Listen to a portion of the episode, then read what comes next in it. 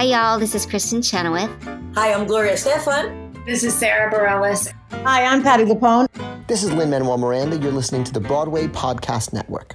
Whether you're selling a little or a lot, Shopify helps you do your thing, however you cha-ching. Shopify is the global commerce platform that helps you sell at every stage of your business. From the launch your online shop stage to the first real-life store stage, all the way to the did we just hit a million orders stage, Shopify's there to help you grow. Whether you're selling scented soap or offering outdoor outfits, Shopify helps you sell everywhere.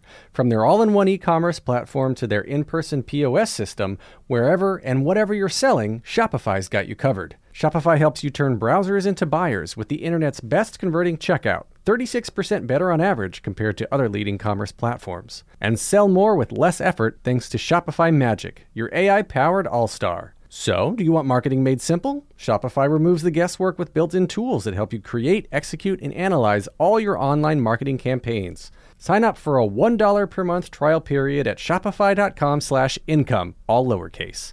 Go to shopify.com slash income now to grow your business no matter what stage you're in. Shopify.com slash income. Because businesses that grow, grow with Shopify.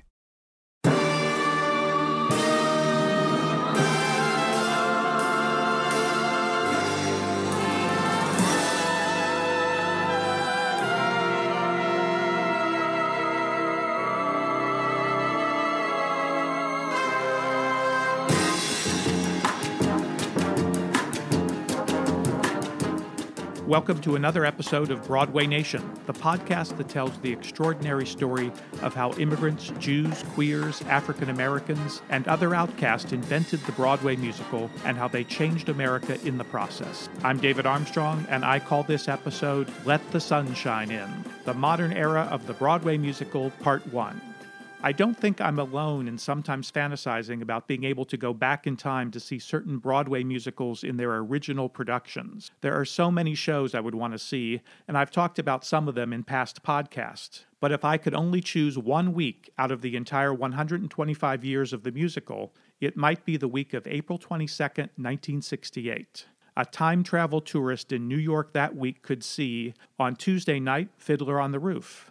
On Wednesday, you could see a Jerry Herman double feature, Mame at the Matinee and Hello, Dolly, starring Pearl Bailey and Cab Calloway that night. On Thursday, you could see Man of La Mancha. On Friday, Cabaret. And on Saturday, you could go down to Greenwich Village for the matinee to see the off-Broadway sensation The Fantastics by Jones and Schmidt, and that night you could see their big Broadway hit, I Do, I Do. For the Sunday matinee, you could see Promises, Promises, with a book by Neil Simon and a score by pop songwriters Burt Bacharach and Hal David. And if you could stay one more day, you could see the opening night performance of Hair. Over those seven days, you would witness in the most visceral way some of the greatest examples and crowning achievements of the golden age musical play and musical comedy, as well as the influence that the avant-garde and experimental theater would have on them. And then a shocking and abrupt jump cut into what I call the modern era of the Broadway musical. When the moon is in the seventh house and Jupiter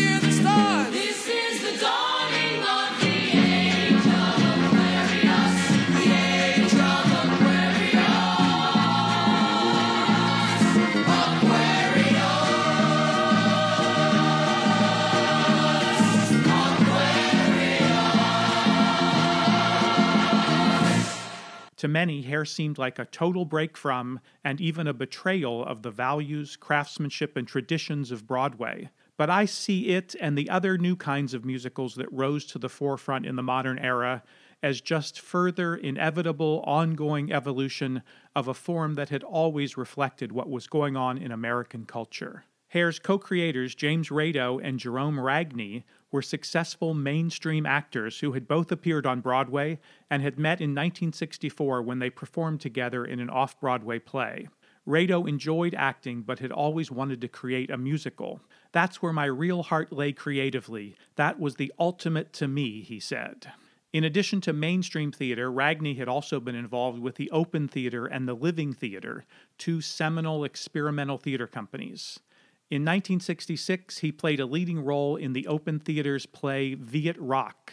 This inspired Ragni and Rado to begin work on a musical about hippie culture.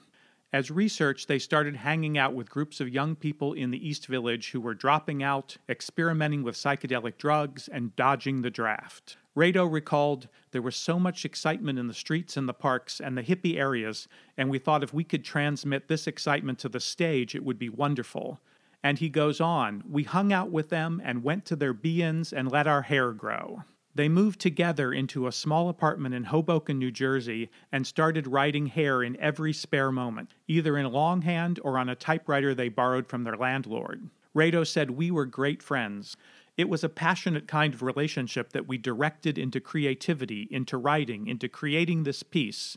We put the drama between us onto the stage." Showbiz agent Nat Shapiro introduced Rado and Ragni to Canadian composer Galt McDermott, who wrote the show's score. McDermott's life was in great contrast to his co-creators. He said, "I had short hair, a wife, and at that point four children, and I lived on Staten Island. I had never heard of a hippie when I met Rado and Ragni."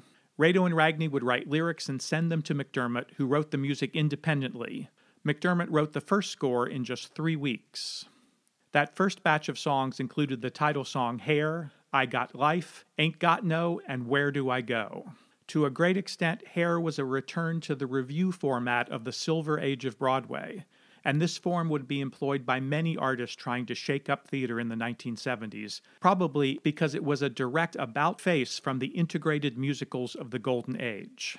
As in a revue, Hair was essentially a series of songs and skits, each taking on a topic of urgent concern to the tribe of young people that were the characters in the show. These topics included the war, the draft, racism, sexual liberation, the environment, drugs, et cetera. You could say that each segment was ripped from the headlines of the day, much like Irving Berlin's As Thousands Cheer had been thirty years earlier. But in other ways, Hair followed the Rodgers and Hammerstein template. It even had a dream ballet. Late in Act two, Claude has a bad drug trip. He hallucinates and sees himself interacting with whacked-out scenes from American history, including a minstrel show-inspired sequence featuring Abraham Lincoln.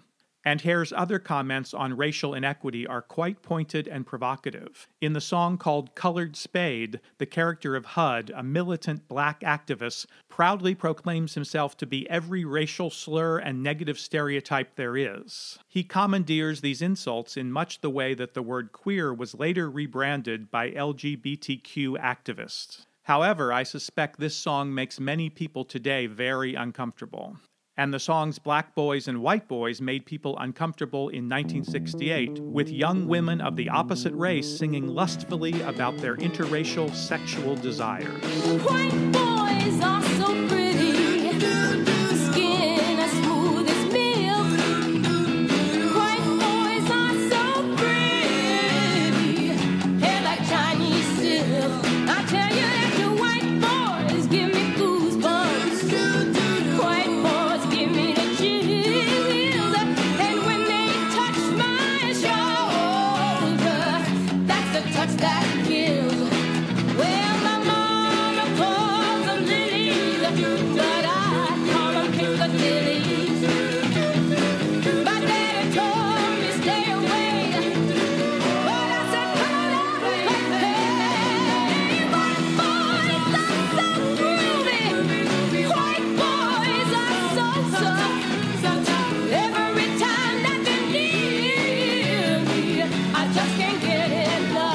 The show's pansexual sensuality also mirrored what was going on at the time.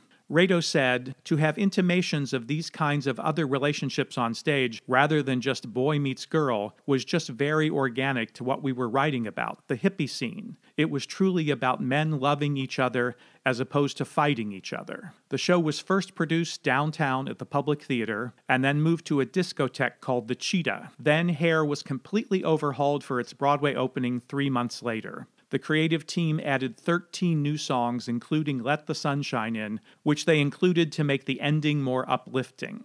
Experimental queer director Tom O'Horgan was hired to stage the Broadway production. With years of experience downtown at La Mama, he had been the author's first choice to direct the public theater production, but was unavailable at the time. Rado himself originated the role of Claude on Broadway, performing opposite Ragni, who played the role of Burger. At the center of Hare's pansexual tribe is a bisexual love triangle between the characters of Burger, Sheila, and Claude.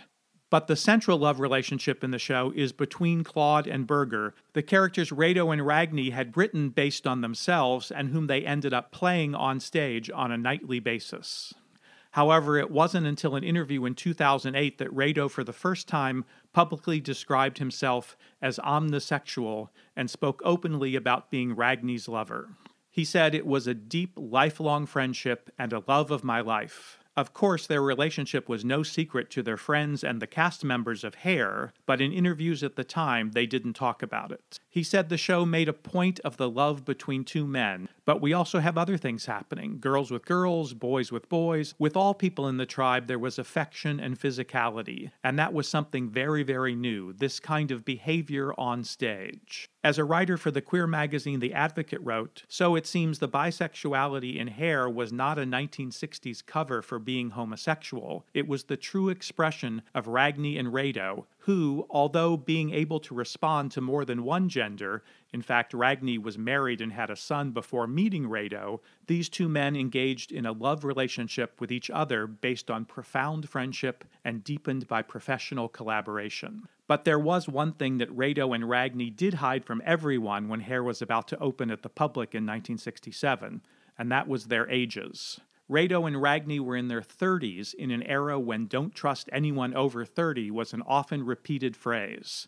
They told people they were in their twenties, subtracting eight years off their ages. Shortly before Hair opened on Broadway in nineteen sixty-eight, Variety reported, "The musical is vehemently anti-establishment and pro-dissenting youth." Prior to this, most mainstream plays, films, and T V shows had avoided anti-war protest and the sexual revolution, or mentioned those topics as a way of reasserting middle-class values. Variety also reported on another radical aspect of the show. The show includes a scene of total nudity with several men and women facing downstage. The article went on to say that police raids and arrests were common with nude shows, although New York City authorities have adopted a hands-off policy regarding sexually extreme legit fare, meaning Broadway. While Hair was safe in New York, it was vulnerable in other cities. In Mexico, the show was shut down after one performance, and the cast album was banned in some countries. Though Hair became notorious for its brief nude scene, the show had no nudity in its first two productions, At the Public and The Cheetah. It was not until the show hit Broadway under the directorial banner of Tom O'Horgan that nudity got the green light. The authors felt strongly that the nudity was vital to the defiance and freedom of the hippie happening. The scene was actually inspired by an event that took place during a be-in in Central Park that attracted a crowd of ten thousand. As the authors described it, these two guys in the midst of all these people took off their clothes, and everybody was amazed and astounded, just like an audience. It sent them into this incredible place they had never been before. Apparently, a plainclothesman rushed out to inform the mounted police that were circling the crowd on horseback. Thirty policemen on thirty horses moved in on the crowd to arrest somebody, but the crowd turned to the policemen and started chanting, "We love cops! We love cops!" And as they were chanting this, the first two guys who had taken off their clothes disappeared into the crowd and put their clothes back on. So there was no one arrested. Rado said it was the perfect hippie happening, and we felt it had to be in the play. Hair was one of the last Broadway musicals to spawn multiple top ten hits.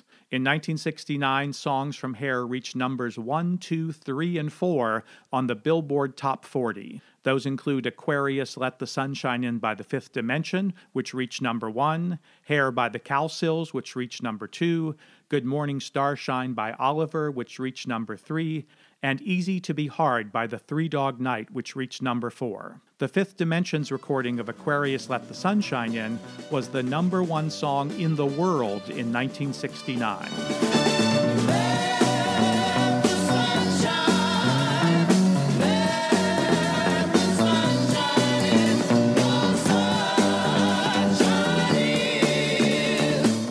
From From its early preview performances on, the Broadway production of Hair played to near-capacity audiences and ran for more than one thousand performances. During this run, nine productions of the show played simultaneously in other U S cities. At one point, there were nineteen productions of Hair running worldwide. The London production opened in nineteen sixty-eight, and the original London tribe of Hair included Richard O'Brien and Tim Curry, who later collaborated on The Rocky Horror Show.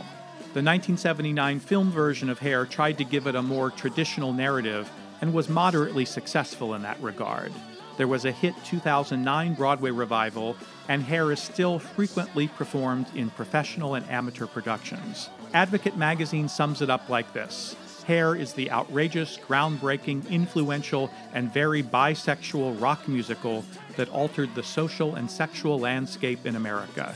It changed the modern musical and helped turn public opinion against the Vietnam War. It was the first rock musical on Broadway, the first Broadway show to feature full nudity, and the first to feature a same-sex kiss. And the director of the two thousand nine Broadway revival, Diane Paulus, said, "What was so radical about Hair is it was reflecting exactly what was happening in real time in the street, to the point that cast members in the show would get draft notices delivered to the stage door."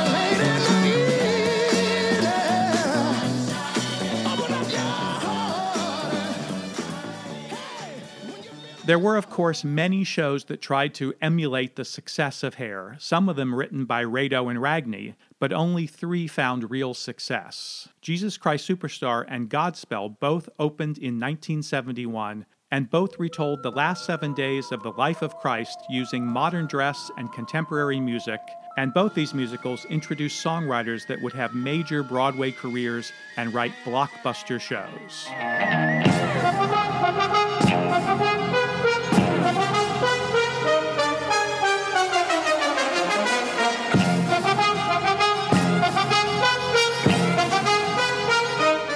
Jesus Christ Superstar was written by Andrew Lloyd Webber and Tim Rice. They originally conceived it for the stage, but they were unable to find a producer, so they took a chance on what was considered to be an outrageous idea. Its first incarnation was as a concept album. Concept albums were very popular in this period. For example, the Beatles' Sergeant Pepper album and The Who's Tommy had both been released in nineteen sixty-nine. The Jesus Christ Superstar album became the number one album of nineteen seventy-one, even topping Carole King's massive hit Tapestry. That success made a Broadway production inevitable. The authors called it a rock opera, and it was flamboyantly staged by Tom O'Horgan, who had directed Hair, and the show played over seven hundred performances. Prepare ye the way of the Lord. Prepare ye the way of the Lord.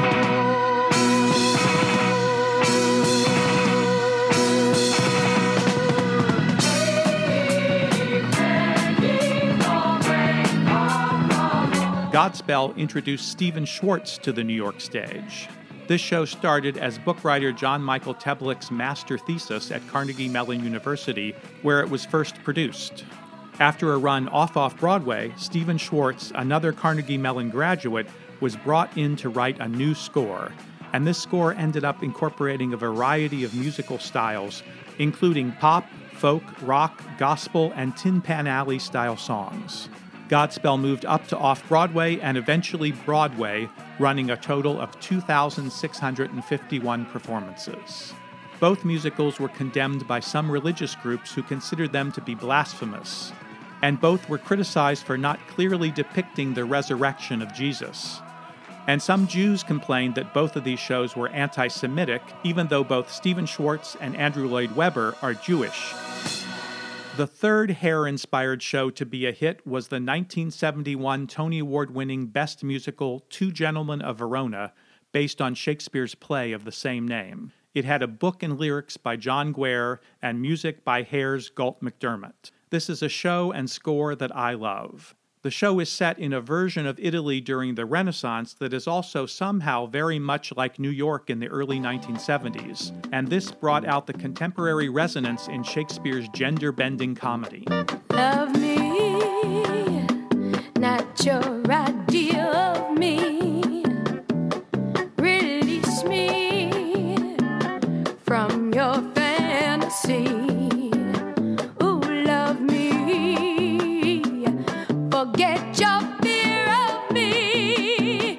Let me go, let me go, let me go, let me go. Set me free. Let me go, let me go, let me go, let me go. Set me free. Don't tell me to keep my chin up. Stick a baby in my womb. I won't be nobody's pin up.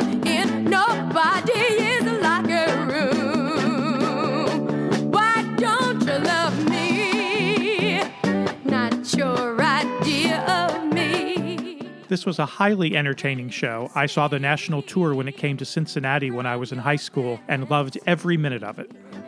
Love me, forget, forget your fear of me.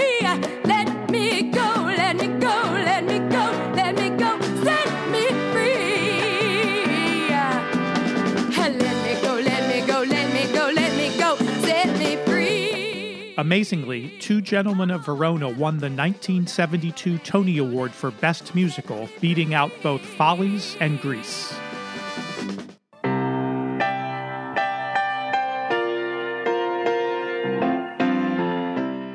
The success of Godspell led directly to Pippin, a musical that Stephen Schwartz had begun in college. And although I would not call Pippin a rock musical, the score includes many elements of pop, rock, folk, gospel, Motown, Latin jazz, and Broadway show tune. Every man has his daydreams, every man has his goal. People like the way dreams have of sticking to the soul. Thunderclouds have their lightning, nightingales have their song. And don't you see, I want my life to be something more than long. Belong where they can ramble. Eagles belong where they can fly. I've got to be where my spirit can run free. Gotta find my corner of the sky. And Pippin was the first cast album to be released by Motown Records. So many men seem destined to settle for something small, but I won't rest until I know I'll have it all. So don't ask where I'm going, just... Bob Fosse was hired to direct and choreograph, and he made the show as much his creation as it was that of Schwartz and book writer Roger O'Herson's. This was the height of Fosse's career, and his work was considered by many at the time to be a triumph of brilliant conceptual staging over weak material. The critics have never given much credit to Stephen Schwartz, in spite of, or perhaps because of, his enormous success. Gotta find my corner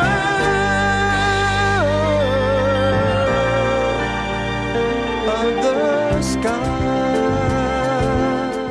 I personally believe that all three of the creators of Pippin did top-notch work, and Pippin went on to become a long-running smash and an era-defining hit.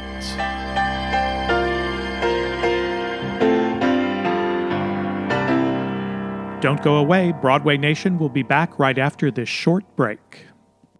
Hi, this is David Armstrong, and even here in Seattle, warmer, sunnier days are on their way, so it's time to fuel up for them and meet your wellness goals with Factor's No Prep, No Mess meals. Thanks to Factor's menu of chef-crafted meals with options like Calorie Smart, Protein Plus, Keto, or my favorite, Vegetarian, Factor's fresh, never-frozen meals are dietitian-approved and ready to eat in just two minutes. So no matter how busy you are, Are, you'll always have time to enjoy nutritious, great-tasting meals. So what are you waiting for? kickstart that new healthy routine with thirty-five different meals and more than sixty add-ons to choose from every week, so you'll always have new flavors to explore. And you can crush those wellness goals with dietitian-approved meals and ingredients that you can trust. Make every day delicious from breakfast to dessert with restaurant-quality meals that feature premium ingredients like filet mignon, shrimp, and blackened salmon, with no shopping, prepping, cooking, or cleaning up.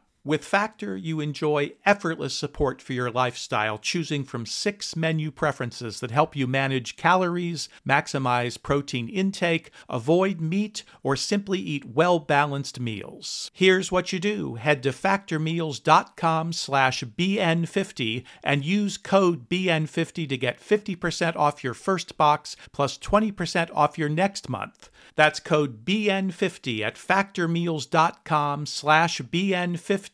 As in Broadway Nation fifty, and you'll get fifty percent off your first box plus twenty percent off your next month while your subscription is active. Do it today.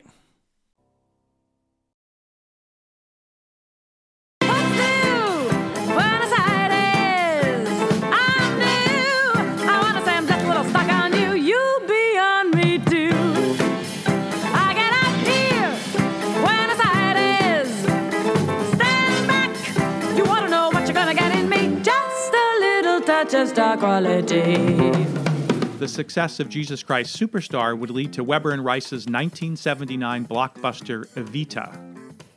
Perhaps because of its great success first as a concept album and then on stage in London the previous year, when the show opened on Broadway, it was a pre-sold hit. Somehow, in Evita, the writers are able to make the true life story of Argentina's notorious First Lady, Eva Perón, into a thrilling, captivating piece of theater. Like Jesus Christ Superstar, the show is through-composed, meaning that there is virtually no spoken dialogue.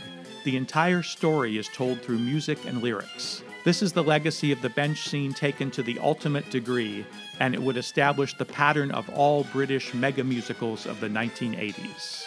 As with Pippin, it is mostly pop and not rock music that was used as the principal musical language for Evita, and over the years, Schwartz and Lloyd Webber would both continue to move further away from rock and do what Broadway composers have always done, combine the pop music of the day with an eclectic mix of musical styles that is best suited to the story and characters they are dramatizing. Rock music in its purest form actually does not work very well for musical theater storytelling. Its musical, rhythmic, and lyric forms are too limited and too repetitive.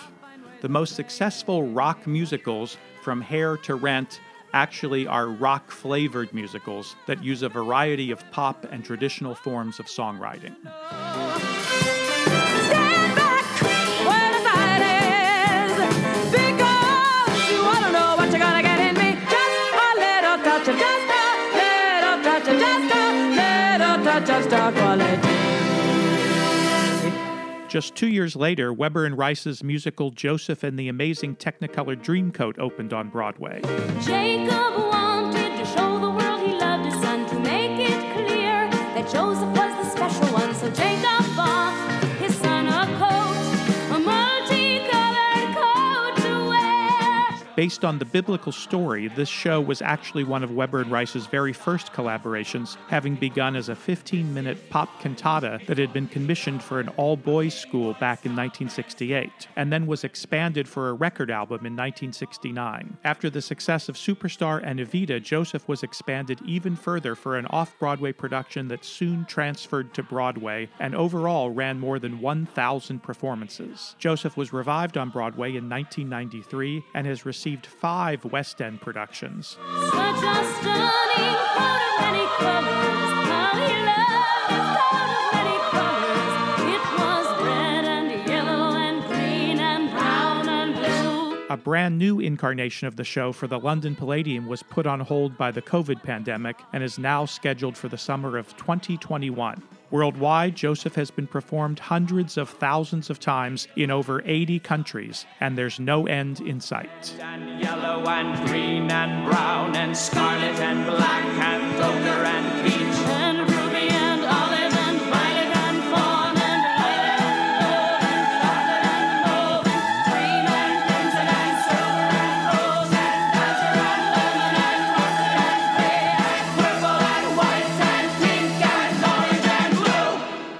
the next episode of Broadway Nation, Albert Evans and I will explore another defining aspect of the nineteen seventies, the giant nostalgia craze that brought the music and fashions of the nineteen twenties, thirties, forties, and fifties back to Broadway and to the culture at large.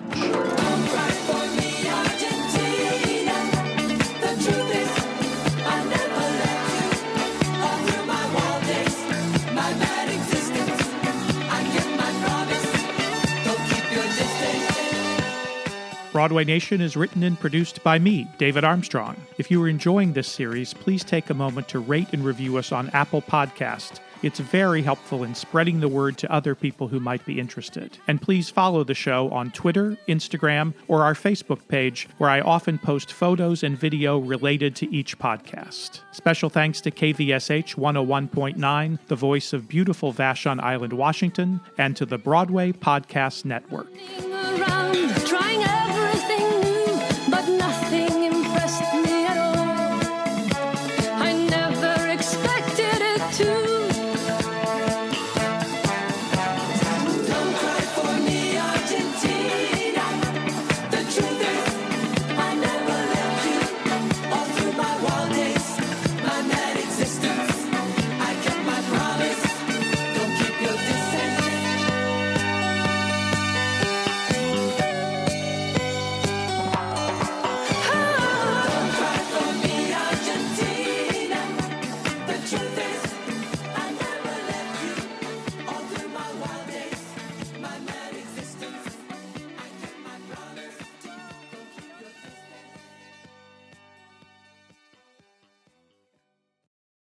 Have you ever wondered how your favorite performer actually feels?